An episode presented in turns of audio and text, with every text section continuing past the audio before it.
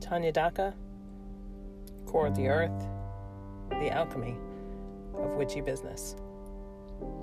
You absolutely cannot move forward if you haven't mourned the death of the past, if you haven't let go of what was. Who you were is not who you will be when this is over. It's not who you can be. You've grown and changed in ways that you can't even imagine. So you have to mourn the past. Let it die.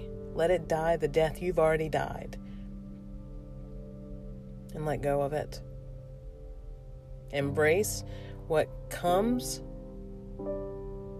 with the lightness of losing the dead weight. What was fabulous.